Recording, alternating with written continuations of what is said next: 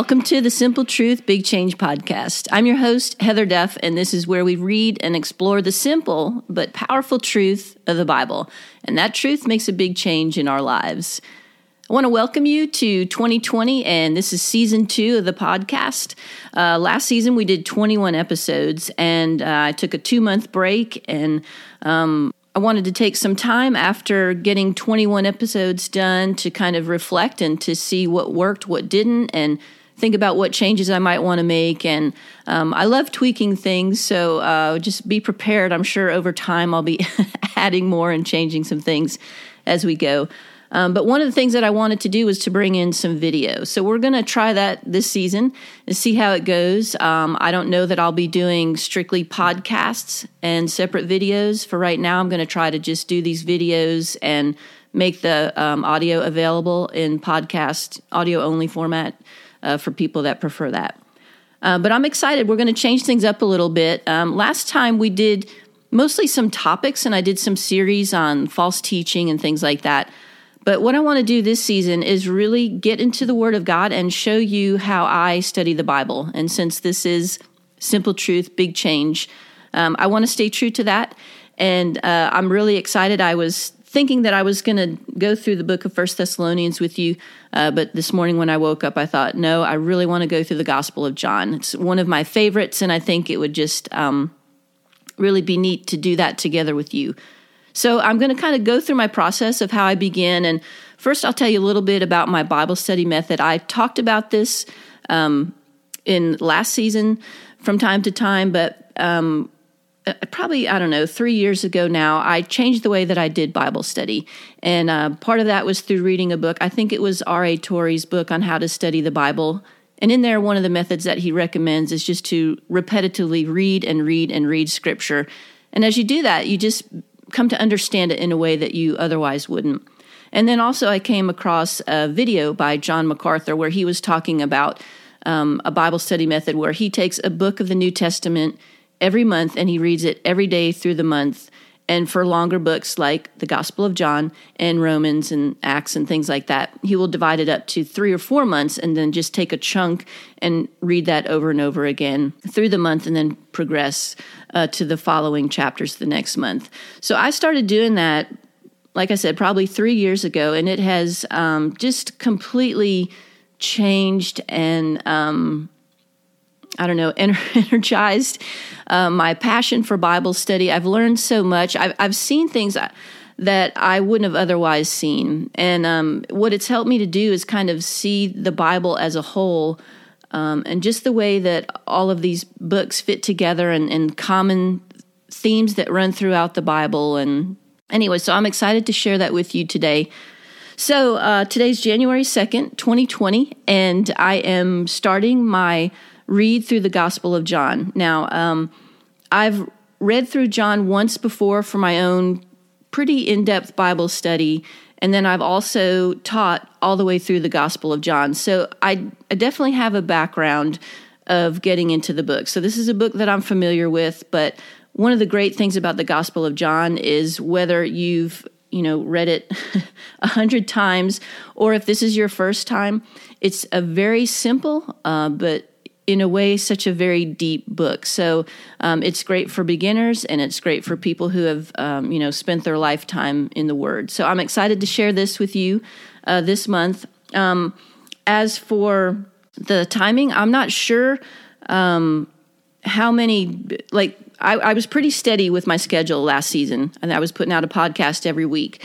I may try to put out videos more frequently, and I don't know that there's going to be a set schedule. So again, I'm just trying this out to see, what works, what doesn't. And sometimes with my schedule, it was hard last time to make that commitment. I mean, I stuck with it. I got it done. But my schedule's kind of flexible. Sometimes I get work projects, and I just have to spend more time doing that than other times. So I'm going to see if this works. So please do subscribe to the videos and hit the bell so you can get notifications. That way you'll know when there's a new video available.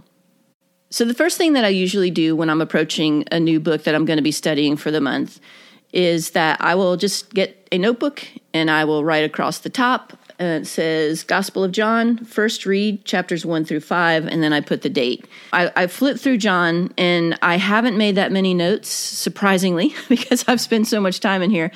I have done some highlighting, but I think it's going to be okay. I didn't highlight like a whole bunch, and there's not a lot of notes from a previous study. So what I'm going to do as I go, I'm going to show you maybe the notes that I even write in my Bible, and just really kind of the nuts and bolts of how I get the Word of God in my heart. To begin, I'm going to have a notebook, and I'm going to read these first 5 chapters. It's been probably, I'd say at least a year, maybe year and a half since I've really done a lot of study in the book of John. So this is going to be, while it's very familiar, there's also going to be a newness to this, because I haven't spent a lot of time in John, like I said, in probably the past 18 months. I'm going to read through John, and I'm going to write just a few notes. I don't like to make a lot of notes because it's already a longer, I guess, chunk of time to sit and read 5 chapters.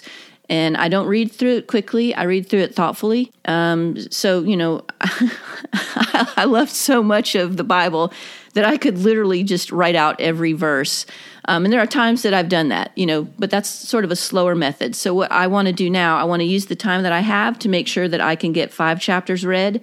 And I want to come away with a few really important takeaways, maybe questions that I have, things that I don't understand, maybe a verse that really speaks to me this morning as I'm reading it through. So I'm going to make some notes as I read through, and then in the next episode when I come back, I'm going to share with you the things that really stuck out with me, and talk about that a little bit, and I'll talk then a little bit more about this Bible study method that I do. One other note, I usually don't read the background of the book before I start. Sometimes in your Bible, there's a little introduction to the book. Usually I like to at least get 1 week in of reading the book, just so I can sort of think to myself, okay, what do I think is going on here? Just based from what I've read, who's the writer? What's the audience? What does the circumstance of the letter seem to be? For instance, a lot of the epistles are called occasional letters because they were written because of some occasion, something that happened. So I try to figure that out myself first before I go to commentaries or read any kind of introduction. And it just helps me really by having to think of that myself. That's another way that the Word gets in my heart, because I'm having to really think about it, meditate, process, and kind of ask myself questions like, what's going on here? Why is the writer saying it this way? And okay, so I'm going to leave it there for now. I want to keep this kind of short. And anyway, just to say thank you for those of you who are rejoining me after the break. I hope this is going to take us to the next level. And look forward to seeing you guys next time.